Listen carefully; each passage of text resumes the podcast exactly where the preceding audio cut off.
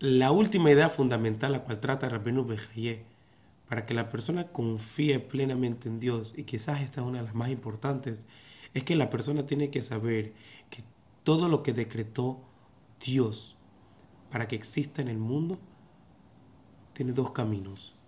O Dios decretó que las cosas se creen de la nada y las cosas se conviertan en una realidad.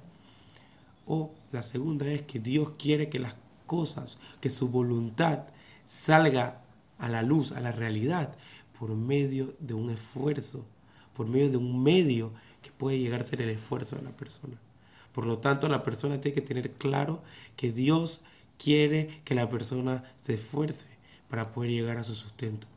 Así como cuando la persona va a comer y tiene el plato de comida enfrente, la comida no va a llegar a la boca, ni el vaso de agua va a llegar a la boca. La persona tiene que agarrar la comida, cortarla, meterla en la boca, agarrar el vaso de agua, metérselo en la boca. Sí, también la persona tiene que saber que para buscar su sustento, la persona tiene que salir a buscar el sustento. Eso es la voluntad de Dios. La persona tiene que tenerlo claro. Si la persona no lo tiene claro, la persona siempre va a estar en un eh, estrés interno.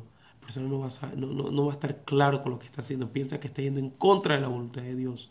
La persona no puede estar tranquilo.